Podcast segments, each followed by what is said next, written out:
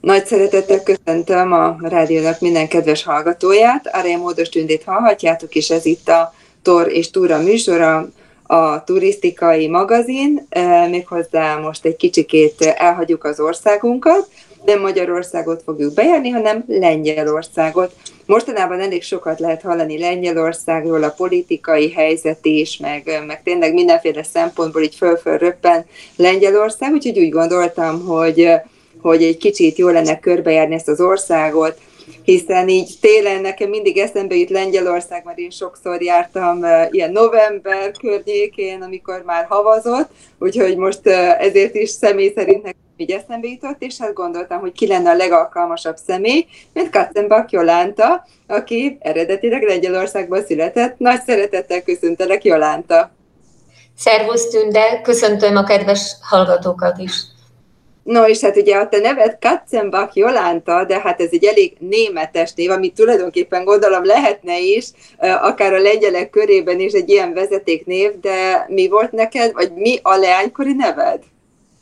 Igen, a Katzenbach, ez teljesen magyaras név, mert a férjem sváb származású, de a lengyel nevem Maszteles, és ez egy lovászembert jelent. Na, hát és ez a Jolánta, ez se egy magyar csengésű keresztnév, bár tulajdonképpen van magyar vonatkozása, igaz? Igen, teljesen. A Jolánta, ő a IV. Bélának az egyik lánya, és feleségül ment Lengyelországba a Jámbor Boleszlávhoz, és férje halála után apáca lett, és 19. században Lengyelországba boldogá avatták. Ez nagyon érdekes, hogy tényleg, hogy Magyarországon nincsenek Jolánták. Most én ezen gondolkodtam, hogy tényleg ez milyen furcsaság, hogy negyedik Bélánknak volt a lánya, Lengyelországban sok Jolánta van, itt pedig nincsen. Azért említsük meg, hogy negyedik Béla királyunknak volt egy másik lánya is, Kinga, akit szenté avattak, ugye Jolánta boldog lett, Kinga meg szent, ő meg Szemérmes Boleszlávnak volt a felesége, ugye az egyik Jámbor Boleszlávnak, a másik meg Szemérmes Boleszlávnak, és ő neki a története nagyon érdekes, ugye a wieliczkai bányával kapcsolatos, amikor is ő kapott egy gyűrűt a nász ajándékként, hozományként az édesapjától, és mikor Erdélyben látogatott, akkor beleesett az egyik tárnába a gyűrűje, és hát nagyon sajnálkozott, és akkor, amikor hozzáment Szemérmes Boleszlávhoz, utána nekiláttak a wieliczkai bányának a modern feltárásához, és mikor a tárnából hozták ki a legelső anyagot, úgymond a sót, akkor megtalálták ezt a gyűrűt, ami Erdélyben beleesett a tárnába, úgyhogy ez egy csodának van emlegetve, úgyhogy Kinga is, tehát egy lengyel és magyar, nagyon fontos személy. És kiket tudsz még megemlíteni, akik még ilyenek voltak, akik fontosak a lengyelek számára?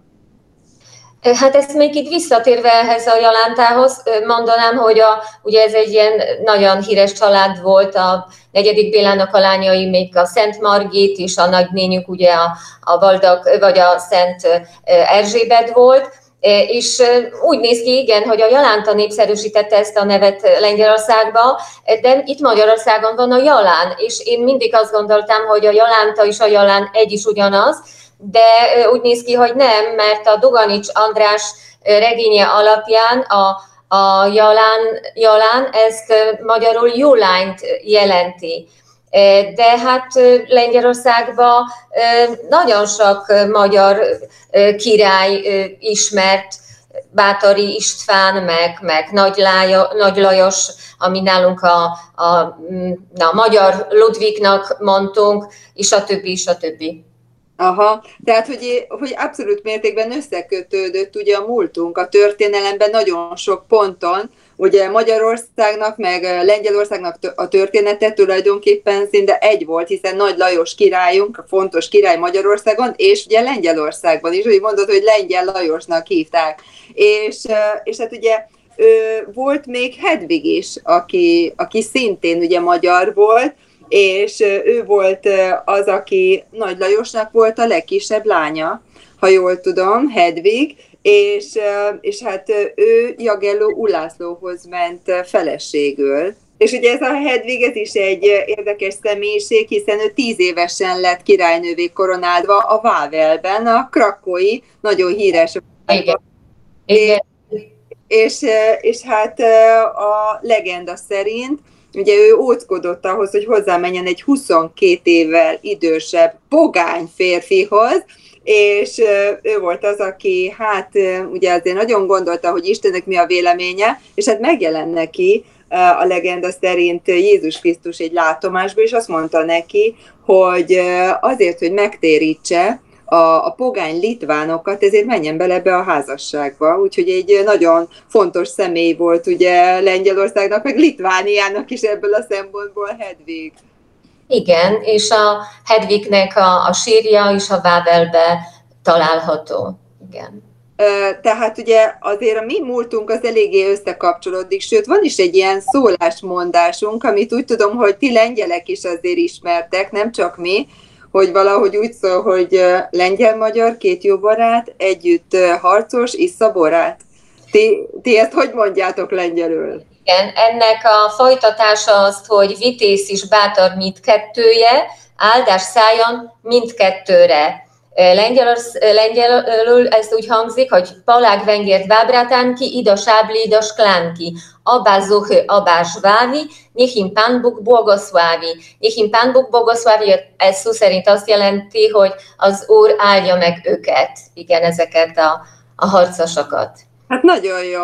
És hát ugye a lengyelek sokszor így a magyarok mellett harcoltak. Igen, hát ez a lengyel-magyar, magyar-lengyel barátság egyszerűen 1000 éves, és már az első dénasztjáink, a Piasztok és az Árpádok, ezek ugye házasodtak össze, és nagyon több közös királyunk volt, közös volt a sors az elnyomásban, a szabadságharc vesztésében, és igen, hát itt meg lehet emlegetni a Kossuth Lajos és a Bem apunak a harcát, és nem tudom, hogy mindenki tudja, de Bem apót azt Tetőfi Sándor megnevezte a mi generálisunkat apónak. Úgyhogy nagyon-nagyon nagy a barátság két nép között, és nagyon kevés konfliktusunk volt, azért voltak, de kevés, és na, hát azért is nagyon szeretnek a lengyelek a magyarokat, mert nem felejtenek soha azt, hogy II. Világháborúban lengyelek itt kaptak menedéket, arról beszélnek, hogy közel 140 000 lengyel itt tudott menekülni, de nem csak itt maradtak, hanem tovább mentek nyugatra, és ott tovább részt vettek a nyugati harcakban is, az Angliának is a felszabadításában. És van egy 19. századi politikusunk, aki szintén a Kossuthnak a barátja volt, és úgy hívják őt, hogy Stanisław Worcel. Ő azt mondta, hogy a két nemzet az olyan, mint egy két tölgyfa, amelynek ugye gyökerei máshol vannak, de olyan közel állnak egymáshoz, hogy a lombozata egybe folyik. És nem véletlenül 2007-ben a lengyel és a magyar kormány megszavazta lengyel-magyar barátság napját, amely március 23-án van. Hát igen, ezt azért én is alátámaszthatom, mert én akárhányszor voltam Lengyelországban, mindig olyan szeretettel fogadtak a lengyelek, én nagyon sokszor amerikai csoportokat vittem oda, és hát jó amerikai csoport persze, de mikor én mondtam, hogy én magyar vagyok, teljesen megváltoztak, mosolyogtak, kedvesek voltak, hát te magyar vagy, tehát hogy úgy éreztem, hogy valami különleges kiváltság az, hogy én magyar vagyok ott a lengyeleknek a szemében, és ez annyira jól esett, mert hát azért sajnos nem minden országban tudom ugyanezt elmondani, tehát vannak országok, ahol elmondom, hogy magyar vagyok, és hát jó, rendben, semmi különösebb, de Lengyelország volt, hogy akárkinek mondtam, tehát mindenkinek fölcsillant a szeme, és mosolyogtak, hogy én magyar vagyok. Úgyhogy ez egy annyira jó érzés, hogy van egy nép, ahova lehet menni, van egy ország, ahova lehet menni, és tényleg barátságosan fogadják az ember, de de azért úgy látom, hogy a lengyelek alapjában véve barátságos emberek, tehát hogy úgy kedvesek. Most nem tudom, hogy tényleg csak a magyarok felé, de nekem úgy tűnt, hogy alapjában véve ők ilyenek. Igen, mi ilyen közvetlenebbek vagyunk a kapcsolatokban, és az idegenekhez ilyen bátrabbak vagy jobban bízunk, és nem tartunk ilyen három lépést. Közvetlenek vagyunk egyszerűen, és igen, szeretünk barátkozni, és kapcsolatokat teremteni. Igen, mert én úgy láttam, hogy olyan elég vidám nép tulajdonképpen a lengyel nép, tehát hogy a zenétek is azért valamilyen, tehát a népzenében is azért van különbség, ugye a magyar népzenével összehasonlítva, tehát hogy azért az is így vidámabb, ritmikusabb, az életnek a szeretete sokkal inkább tükröződik a népzenétekben is. Igen, ez így van. A lengyel élni akar, a lengyel nem ilyen öngyilkos típus, és valóban a mi népzenénk az ilyen rapagós táncra való, ellentétben azzal, ugye, hogy a Magyarországon is itt a népzenében több ilyen sírató dal van, vagy szamarkásak a dalak, nálunk tánchoz valóak és vidámak, igen. És hát most ugye már egy pár perce beszélgetünk, és azért az, hogy nagyon szépen átjön, hogy jól beszélsz te magyarul, igencsak, úgyhogy több mint 30 éve már ugye itt élsz Magyarországon, Jolánta, és neked hogy sikerült megbirkózni a magyar nyelven? Mennyire volt könnyű, vagy mennyire sok időbe tellett? Milyen nehézséget láttál a nyelvtanulásban? Hát magyar nyelv csodálatos, számomra gyönyörűséges, nehéz. Én, ha Lengyelországban maradtam volna, akkor én ott lengyel nyelvű tanárnő lettem volna, mert ezt tanultam az egyetemen, és egy kicsit ilyen nyelvészként jártam a nyelvhez. Nagyon-nagyon megfogott a nagyon különleges nyelvtana, nagyon tömören fogalmaz a magyar nyelv, csodálatos ilyen árnyalatos szavai vannak, szép a költészete, de tényleg nehéz, és hát nem mondhatnám, hogy tökéletesen tudok, hanem igyekszek, és még mindig tanulok és fejlődök, de azért is nehéz, mert más a fonetikája, és más ugye betűk vannak lengyel nyelvben, és kevesebb magánhangzó van, és nálunk nincsenek hosszú magánhangzók. Úgyhogy igazából az kiejtésben kijön, hogy a mi nyelvünk ugye, az nem áll bizonyos betűkre, amelyek a magyar nyelvben vannak. Tehát ezek az ő betűk például hiányoznak a lengyelben, igaz? Igen, és ilyen szó, mint üdítő, az nekem nagyon nagy nehézséget okoz kimondani. Kell állni, és egy kicsit kell átgondolni, de igen, ezáltal is nagyon szép a nyelv. Hát igen, ugye nálunk 44 betű van a magyar nyelven, a lengyelben pedig 32 betű van, de ahogy én megnéztem, meg hát azért így emlékszem, mikor ott jártunk Lengyelországba, ugye föl-föl bukkantak azok a betűk, amiket, hát igencsak néztem, mert fogalmam sem volt, hogy kell azokat rendesen kiejteni, mert ugye olyat, hogy van egy kalapocska, egy betűn, olyat már láttam, de az, hogy egy L betű átlósan át van húzva, ez számomra egy rejtély, úgyhogy ezt elmondhatnád nekem, hogy ott hogy kell rendesen kiejteni például. Ez egy EO betű, U betű. Hát igen, de nekem is furcsa volt, mikor jöttem először Magyarországra, és láttam feliratot a gyógyszertár. Hát ezt abszolút nem tudtam, hogy kell elolvasni és kiejteni, mert nálunk viszont nincs G betű, és hát nem beszélve igen azokról a más magánhangzókról, amelyek nincsenek nálunk. Igen, mert van nálatok olyan, hogy az E betűnek van egy alsó farka, meg az A betűnek is alsó farkacskája van. Úgyhogy ezek, nem tudom, hogy ezek így nyitottabb betűk, vagy mit jelöl? Ezek ilyen félig orr, félig száj hangok, en és on, on, en. Igen, aha. De nálunk ezek is a magánhangzókhoz vannak sorolva. Ezek ilyen nazálisak. És nekem ami még ilyen furcsa volt, hogy az S és az S betű, az teljesen fordítva van. Úgyhogy S-Z-t látunk leírva ugye a lengyeleknél, az S-nek ejtendő, és ugye nálunk meg pont ugye fordított, és ugye az S betű, ott az S betű. Tehát, hogyha ugye az ember látja, pont fordítva kell gondolkodnia. Igen, ez a kérdés, hogy hol van fordítva, mert én is addig, ameddig nem jöttem Magyarországra, akkor azt gondoltam, hogy egész világon a sport az sport, és csak a magyaroknál sport. Úgyhogy ez a nézetkérdése. Igen. Nagyon érdekes, így szép a szláv nyelvek csoportjába tartozó lengyel nyelv, és hát azért egy pár szót mondjunk magáról Lengyelországról. Ugye ez is már egy ilyen magyar specialitás, hogy persze mi másképp hívjuk az országokat, mint a ti esetetekben is, hogy ti Polszkának mondjátok, ha jól tudom, és ugye mi megmondjuk, hogy Lengyelország, meg hát jóval nagyobb a területei, sokkal több a lakossága, meg hát ugye az egésznek a felszíne is ugye más, úgyhogy egy picikét mutasd be nekünk Lengyelországot.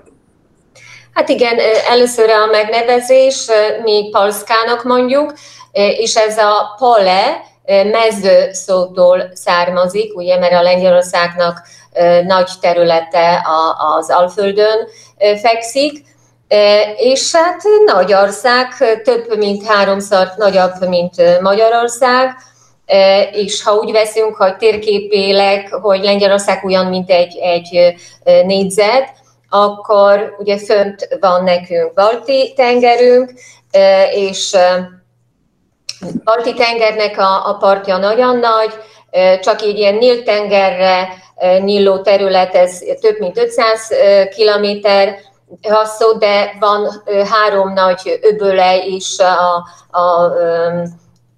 az Aderának, meg Visztolának az öböle, és ezekkel együtt ez több mint 1300 kilométer hossza.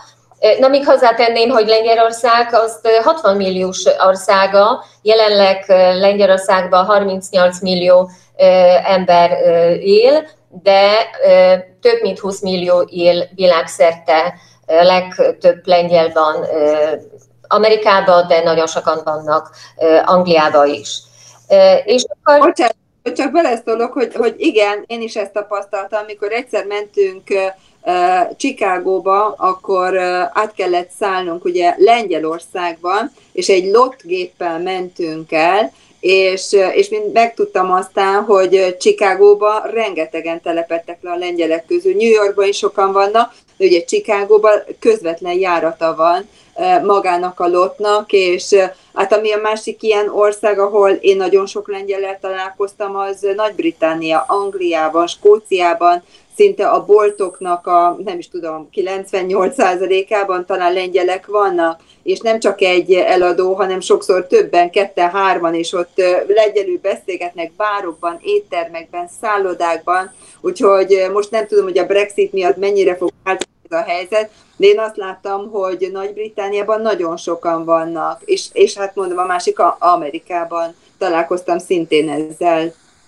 Igen, de európai ez az emigráció, ez inkább most 20. századi, de Amerikában már ugye emigráltak a lengyelek 19. században, úgyhogy ott már több generáció él. Igen. De vannak lengyelek Ausztráliában, mondhatnám, hogy szerintem lehet, hogy bizonyos afrikai országokban nincsenek lengyelek, de világszerte majdnem minden országban vannak. Igen, nagyon igen, hát azért az jelentős. Igen, jelentős azért, hogy 60 millió ember beszéli a lengyel nyelvet. Úgy tudom, hogy talán a 15. A rangsorban a számát tekintve, hogy milyen sokan beszélik a nyelvet. Úgyhogy végül is az nagyon, nagyon, nagyon nagy számnak mondható. És említed a tengerpartot, ugye mi csak sóvárgunk a tengerpartra, de hát nektek van is ott a Balti-tenger. Hát én azért ugye elgondolkodtam, hogy ott éjszakon mennyire strandolgatnak az emberek, mert gondolom, hogy azért nem ilyen 23-25 fokos azért a Balti-tenger nyáron, hogy mennyire vannak strandok, mennyire fürdők a lengyelek. Hidegebb természetesen, de én voltam egyszer szeptember 3. hetében, és akkor is fürödtek még a lengyelek ilyen plusz 15-17 fokba, és járkáltak ott a köntösökbe, szóval igen. És a fürdőruhát Ebben, vagy pedig ebben a búváruhában? Nem, teljesen mezét láb, köntösökben mártoztak, igen, ott a rohákban, igen. És a családom is nagyon szereti ilyen májusban elmenni a lengyel tengerpartra, még szezon előtt, mikor csak ők vannak ott az egész nagy parton. Igen. Aha. Hát gondolom, hogy nem órákat töltenek azért ott, és nem ott labdázgatnak a tengerbe, hanem inkább csak befutnak, úsznak egyet, aztán jönnek kifele. Hát főleg a jó levegő miatt és a jód miatt mennek, és azt is mondják, hogy aki ilyen hosszabb időt töltött tavon, akkor esetleg gyerekek jobban egészségesek lesznek, és nem betegednek télen. Aha, és hát ugye, amiről még ugye híres, hogy a Borostyán körút is onnan indult, ahonnan a híres Borostyánt szállították. Igen, nagyon sok a Borostyán a tengerünkben, és hát ebből is híres Lengyelország, hogy a borostyános ékszerekből. Neked is vannak ilyen borostyános ékszereid? Természetesen, igen. Bármikor Lengyelországban szinte soha nem hagyom ki, hogy vegyek magámnak egy pici kis fülbevalót, amiben van borostyán, mert nekem nagyon tetszik, hogy nem csak sárga borostyán van Lengyelországban, hanem van zöld borostyán is, és vörös is, tehát hogy ilyen különböző színekben van, és ugye most már vannak ezek a modern ezüst ékszerek, és szerintem nagyon szépek, és hát ugye nem olyan magas az ára, úgyhogy teljesen így ajándéknak, hogyha valaki tényleg Lengyelországba megy, szerintem ez kiváló erre gondolni, hogy a hölgy szeretteinknek, barátainknak esetleg borostyán fülbevalót, vagy karkötőt, vagy bármit venni. De igen, nem akarok aztán így a szabad vágni, folytasd tovább nyugodtan Lengyelország bemutatását. Hát akkor utána, ha lejjebb megyünk, akkor vannak a mázuri tavak az északkeleti részen. Ez a horgászoknak és a vitorlázóknak nagy paradicsoma, ott rengeteg, kb. 9000 tó van. Ha lejjebb megyünk, akkor ugye a nagy lengyel alföld van, de itt is lehet megemlegetni nagyon híres városokat, például a Tarónyt szóvá hasznám, ő a UNESCO világöröksége, ebbe a városba született a Kopernikusz, és ez a város híres a mézes kalácsokból. Akkor, ha lejjebb megyünk, akkor hát a déli részen ugye hegyeink vannak, és keleten vannak Giesádi hegyek, ezek ilyen ott nagyon kevesen laknak, ugyanilyen vadregényes hegyek, valamikor híresek voltak a medvékből, hogy csak ott voltak a medvék Lengyelországban, de most már a medvék vándorolnak, és Tátrában is sajnos vannak. Na és akkor úgy közép-dél ez a Kárpátok és a magas Tátrával, híres Zakopane városával, amely ugye a maga stílusa is abból van, hogy ezek a házak, faházak, amelyek ott vannak, ezek a parasztházak is a ilyen paraszt sátrak mintájára épített egy lengyel híres festő, író és építész, és ez a stílus annyira szép volt ezekkel a népi motivumokkal, hogy terjedt ezen a környéken, Lengyelország többi helyén vannak ilyen házak, meg átterjedt még Litvániára, meg Fehér Oroszországra. Itt a hegyekben nem két-három fürdőhely, meleg vízek vannak, de ugye Lengyelország nem ebből híres, de ivógyógyvizeink vannak a hegyekben.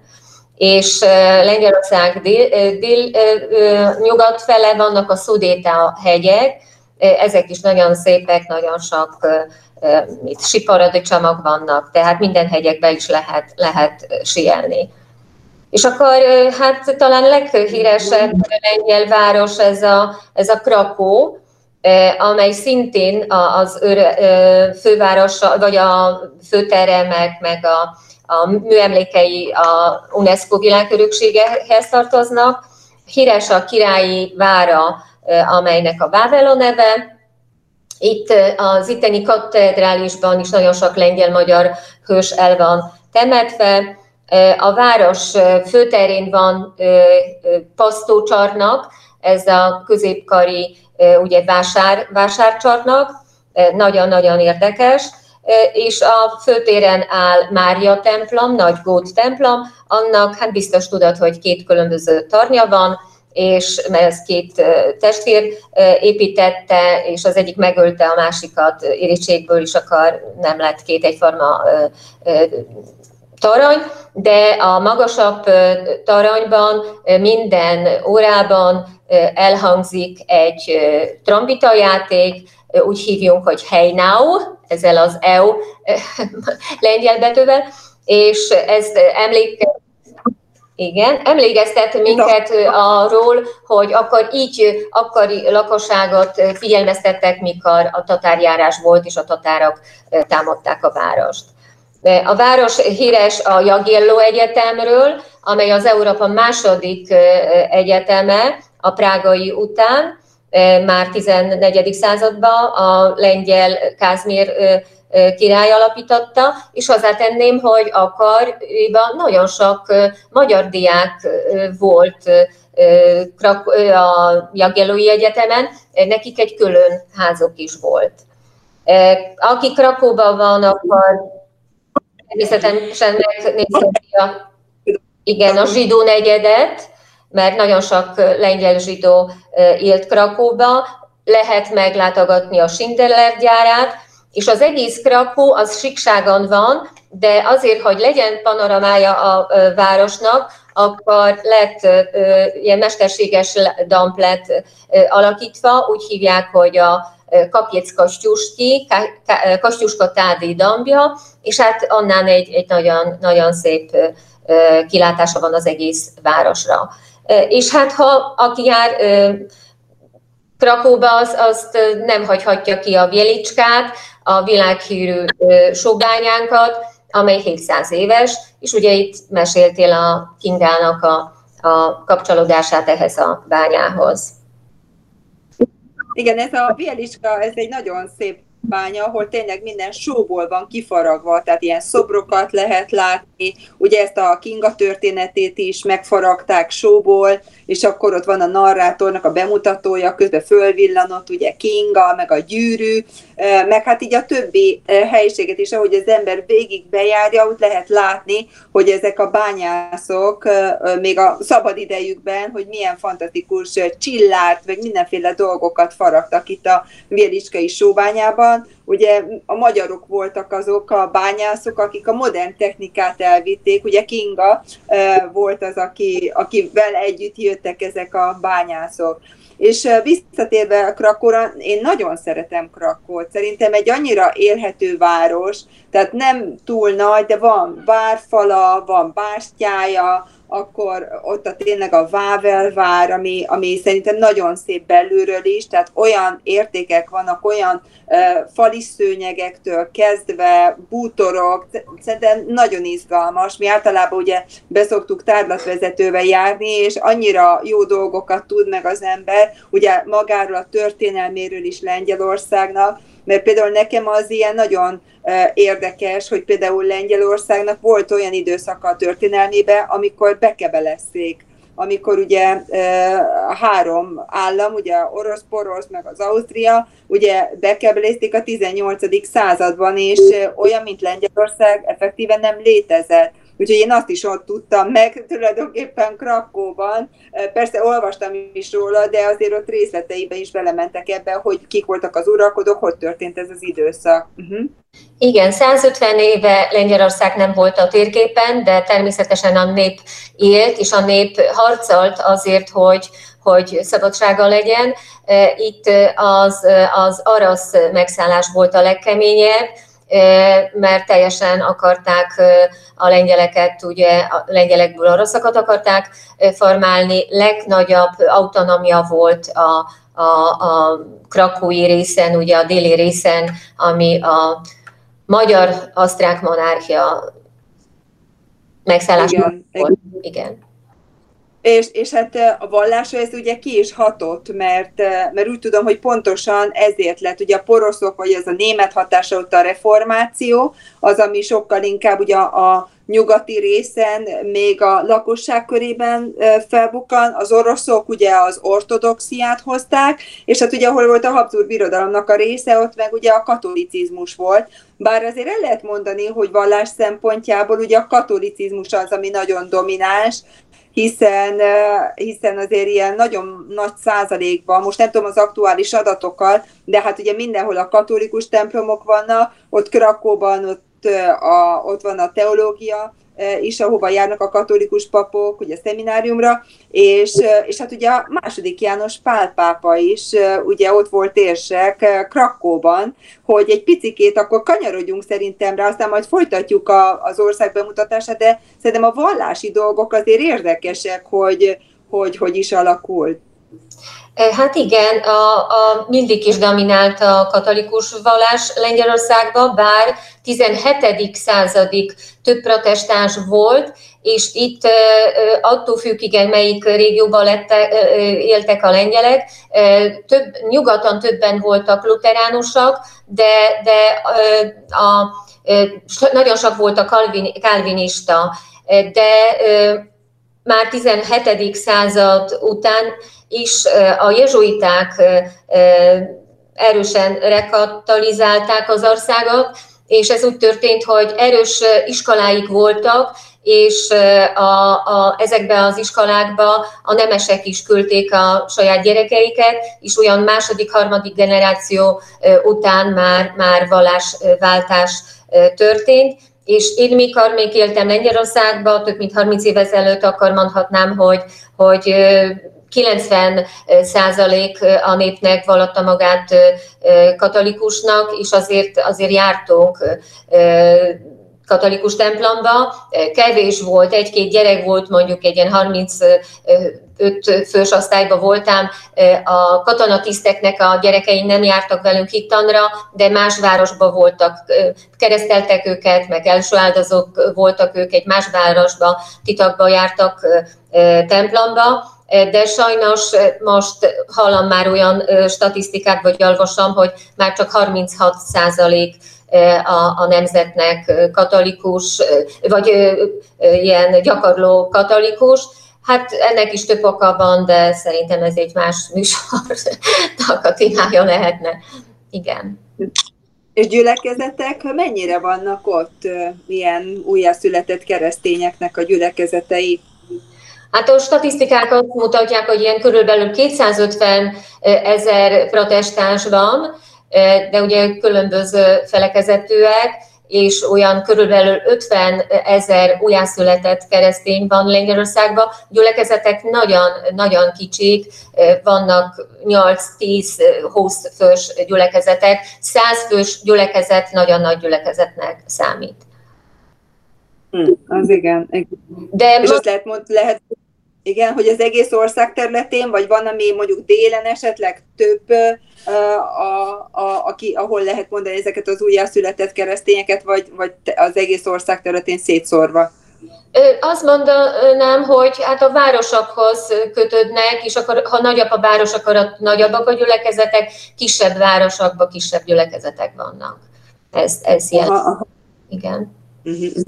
Na és hát ugye mondtuk Krakkót, ami ugye volt a fővárosa is magának az országnak, a 16. századig, ugye Krakkó volt a főváros, és én általában a csoportokkal Krakkót szoktam meglátogatni, illetve ami mindig benne szokott lenni a programban, Auschwitz. Ugye Auschwitz sincs messze, ugye ezt is lengyel valami Oświęcim, valahogy így ejtitek, és ugye ez egy város, aminek a területén található a koncentrációs tábor, tehát maga az auschwitzi, illetve a Birkenau is, ugye az is ott található.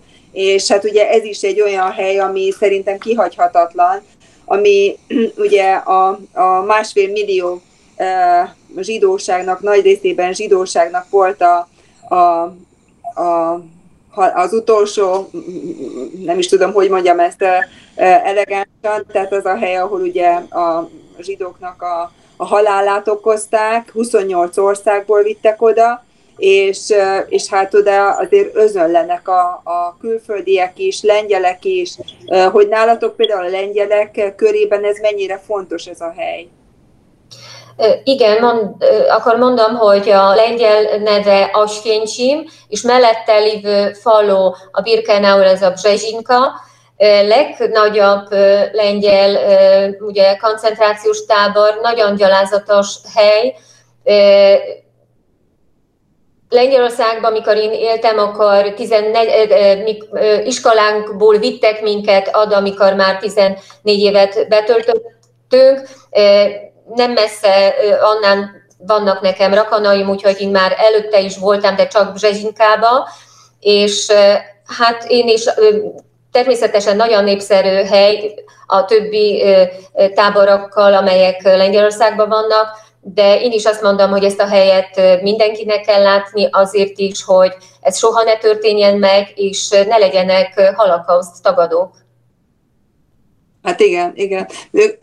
Döbbenetes, hogy ugye 3,5 millió volt a zsidó lakossága Lengyelországnak a második világháború előtt, és 250 000-en élték túl, úgyhogy ez óriási szám, ami ugye az embert ledöbbenti, hogy hány embert öltek meg, és olyan 5000 maradt, úgy tudom, nagyjából ott Krakkóban, és most 300 000 zsidó lakik egész Lengyelországban. Igen, igen, hatalmas volt a pusztítás, és ahol legtöbben voltak, de ugye az Auschwitzban más országokból is hozták a zsidókat, igen.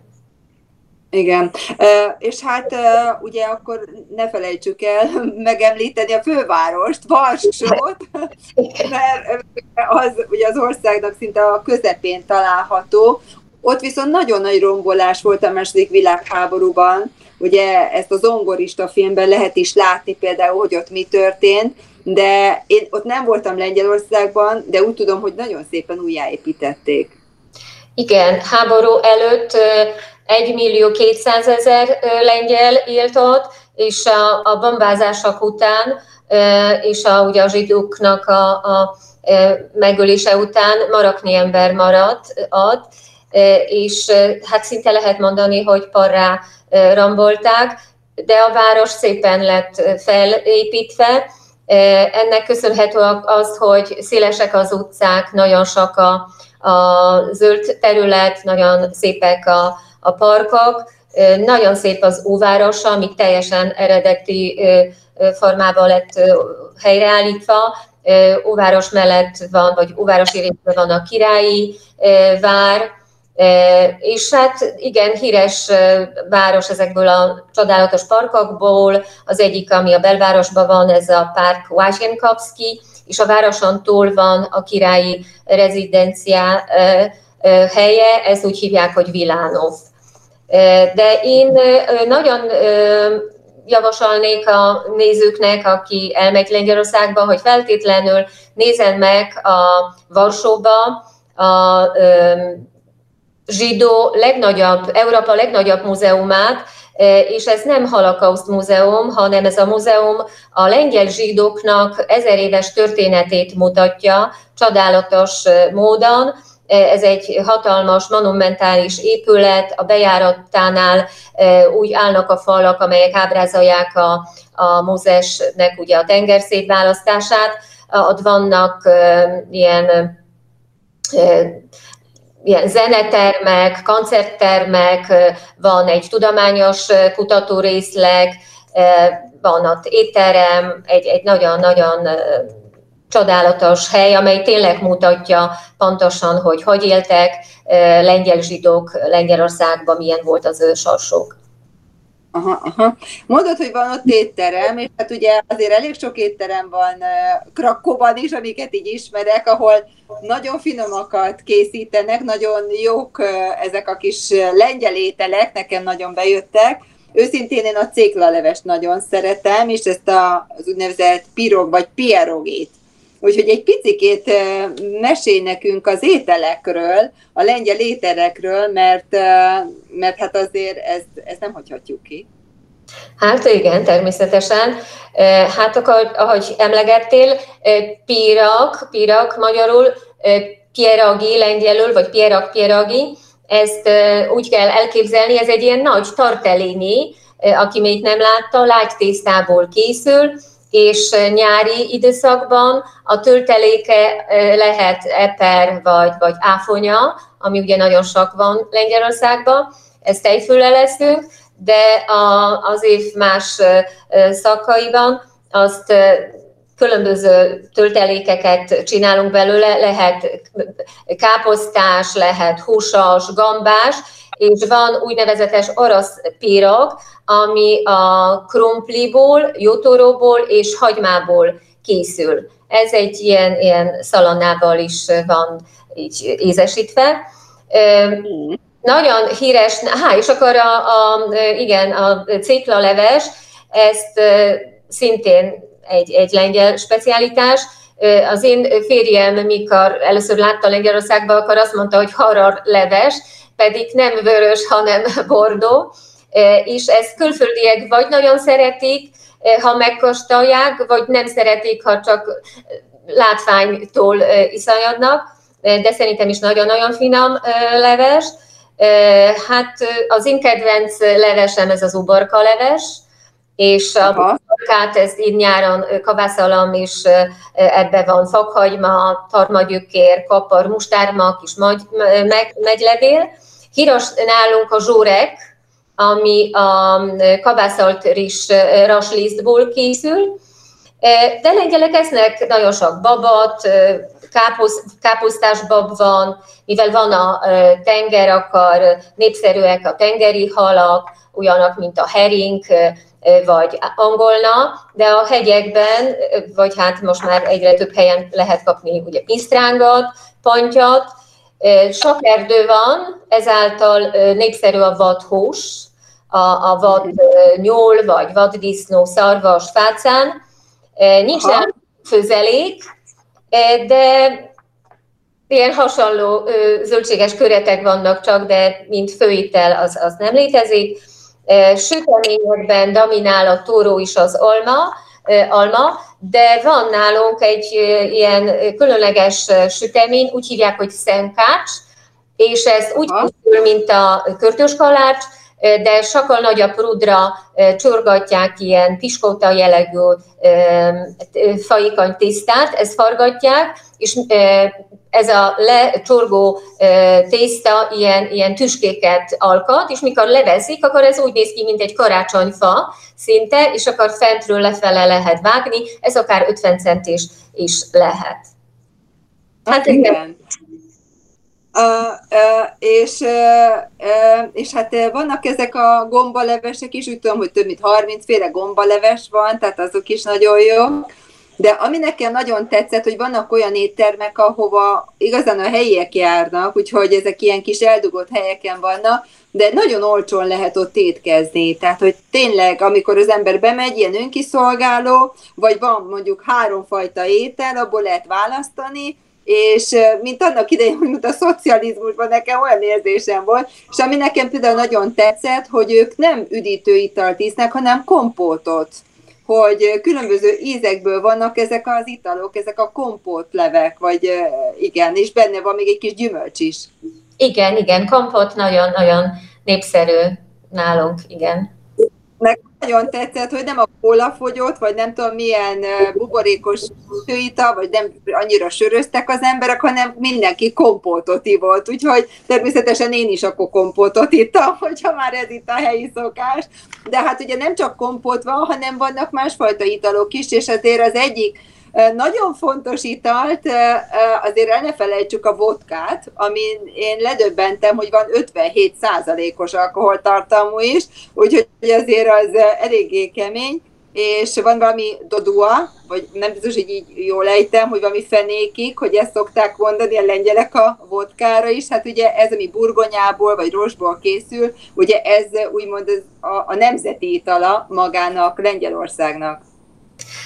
Hát igen, bár én ilyen vodkákban nem vagyok annyira specialista, annyit tudok, hogy főleg buzából és krumpliból készülnek a lengyel vodkák.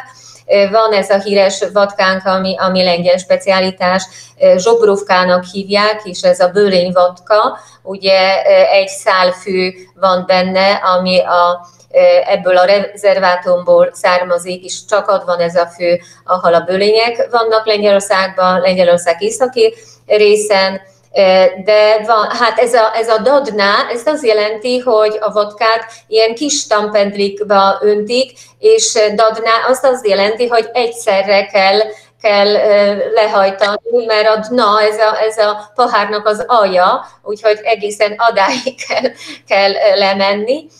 De nagyon híres nálunk a mézbar, ugye mivel nem terem a szőlő, akkor a mézbar nagyon-nagyon népszerű, nagyon finom, és ez egy nagyon nemes ital, de nemesek találták még középkorban. Vannak ilyen töményebbek, úgy, mint a takolyaszó, és kevésbé, amelyben több víz van.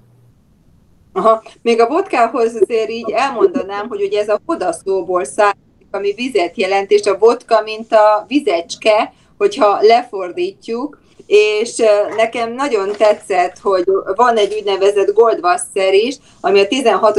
századtól jelent meg a piacon, amiben nem csak, hogy ilyen gyógynövényeket raktak bele, mint szantáf, a macskagyökér, meg ördögszem, rózsafa, hanem 23 karátos aranyat is, ilyen aranyfüstöt, ilyen kis darabkákat is beleraktak, mert úgy gondolták annak ilyen, hogy gyógyhatású, és ez csak jó lehet az emberek az egészségére. Vodka, meg plusz az arany. Meg a sztárka, ami a lány születésekor tették hordóba, és amikor férjhez ment, akkor az esküvőnek a napján megcsapolták ezt a hordót, úgyhogy akkor itták meg, úgyhogy legalább 10 évig kellett érlelni a tölgyfa hordóban ezt a vodkát, ezt a sztárkát. Neked, amikor férhez mentél, nem csapoltak ilyet a szüleid? Ilyen sztárkát? Nem, nálunk ez nem volt ismeretes, csak a mézes kalácshoz hasonló történetet tudom, hogy mikor megszületett egy lány, akkor már gyúrták a mézes kalács tésztát, és ugye ez minél több évet tartották, annál finomabb volt az benne lévő fűszerek miatt. És akkor, mikor ment a lány férhez, akkor ebből a tésztából sütöttek a mézes kalácsot. Igen. De nekem nem készítettek sztárkát a szüleimig. És te említetted a mézbort, ez ugyanolyan, mint a mézsör, mert úgy tudom, hogy van olyan, ami így sört, azt melegen szokták általában felszolgálni, majdnem, hogy ilyen forrón, ilyen cserépkancsóban. Ez ugyanaz a mézsör vagy mézbor, vagy ez különböző? Nem, ez teljesen két különböző dolog, de ugye nagyon népszerű a farolt bor, és ilyen mézborba is több fűszert tesznek, és akkor így melegítenek. Hát a sört szintén sört isznak Lengyelországban málna szörppel is. Aha. Na, hát ugye egyre érdekesebb dolgot tudunk meg. Na most ezek azért így mutatják, hogy vannak különbségek, nem csak az ételekben, de hát ugye ott azért egyértelmű. Számodra mik voltak azok a nagyon más dolgok itt Magyarországon, mint ami Lengyelországban volt? Igen, mikor idejöttem, akkor azt gondoltam, hogy ez sokkal melegebb ország, és itt több gyümölcs van, és emiatt is az emberek kell, hogy vidámabbak legyenek, de úgy láttam, hogy nem mindig, bár mindig is, mikor beszélünk ezekről a nemzeti különbségekről, akkor ezek nemzeti vonások, mert nem lehet megmondani, hogy minden magyar ugye depressziós, de szerintem ez a nagyon tragikus történelem miatt a magyarok egy kicsit szomorúbbak, és itt több az öngyilkosság, de viszont nagyon hajtanak is a munkába. Nálunk ugye vallás miatt nincs munka vasárnap, mi nem dolgozunk, és parasztak se dolgoznak vasárnap. Itt azért ugye emberek még kommunizmusban, de most is ugye hétköznap dolgoznak a házon kívül, de hétvégeken végzik a saját munkájukat. Hát azon kívül szerintem nem nagyon vannak úgy számomra különbségek.